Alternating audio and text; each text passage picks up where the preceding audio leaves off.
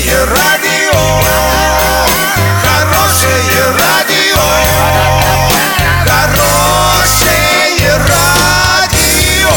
Радио Шансон. В студии с новостями Дарья Дмитриева. Здравствуйте. Спонсор выпуска «Строительный бум». Низкие цены всегда. Картина дня за 30 секунд. В Оренбургской области заработала еще одна солнечная электростанция. СНИЛС заменит новым документом. Подробнее обо всем. Подробнее обо всем.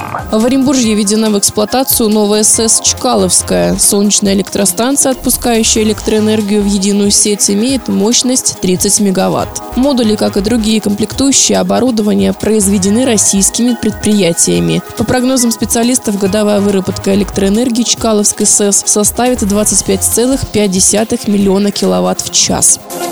Свидетельство обязательного пенсионного страхования заменит документ, подтверждающий регистрацию в системе индивидуального учета. Получить его можно будет в пенсионном фонде в электронной форме. Соответствующий закон Совет Федерации одобрил на пленарном заседании Палаты. Закон, который упраздняет СНИЛС и упрощает для граждан процедуру регистрации в системе индивидуального учета, правительство внесло в Госдуму в 2016 году. Документ предусматривает открытие лицевого счета на каждого гражданина Российской Федерации, а также на каждого иностранного гражданина и каждое лицо без гражданства, постоянно или временно проживающих на территории РФ. Этот документ россияне смогут получать как в электронной форме, так и по почте. Доллар на сегодня и завтра 64,73, евро 72,72. Сообщайте нам важные новости по телефону Ворске 30 30 56. Подробности фото и видео отчета на сайте урал56.ру. Напомню, спонсор выпуска «Строительный бум» Дарья Дмитриева, радио «Шансон Ворске».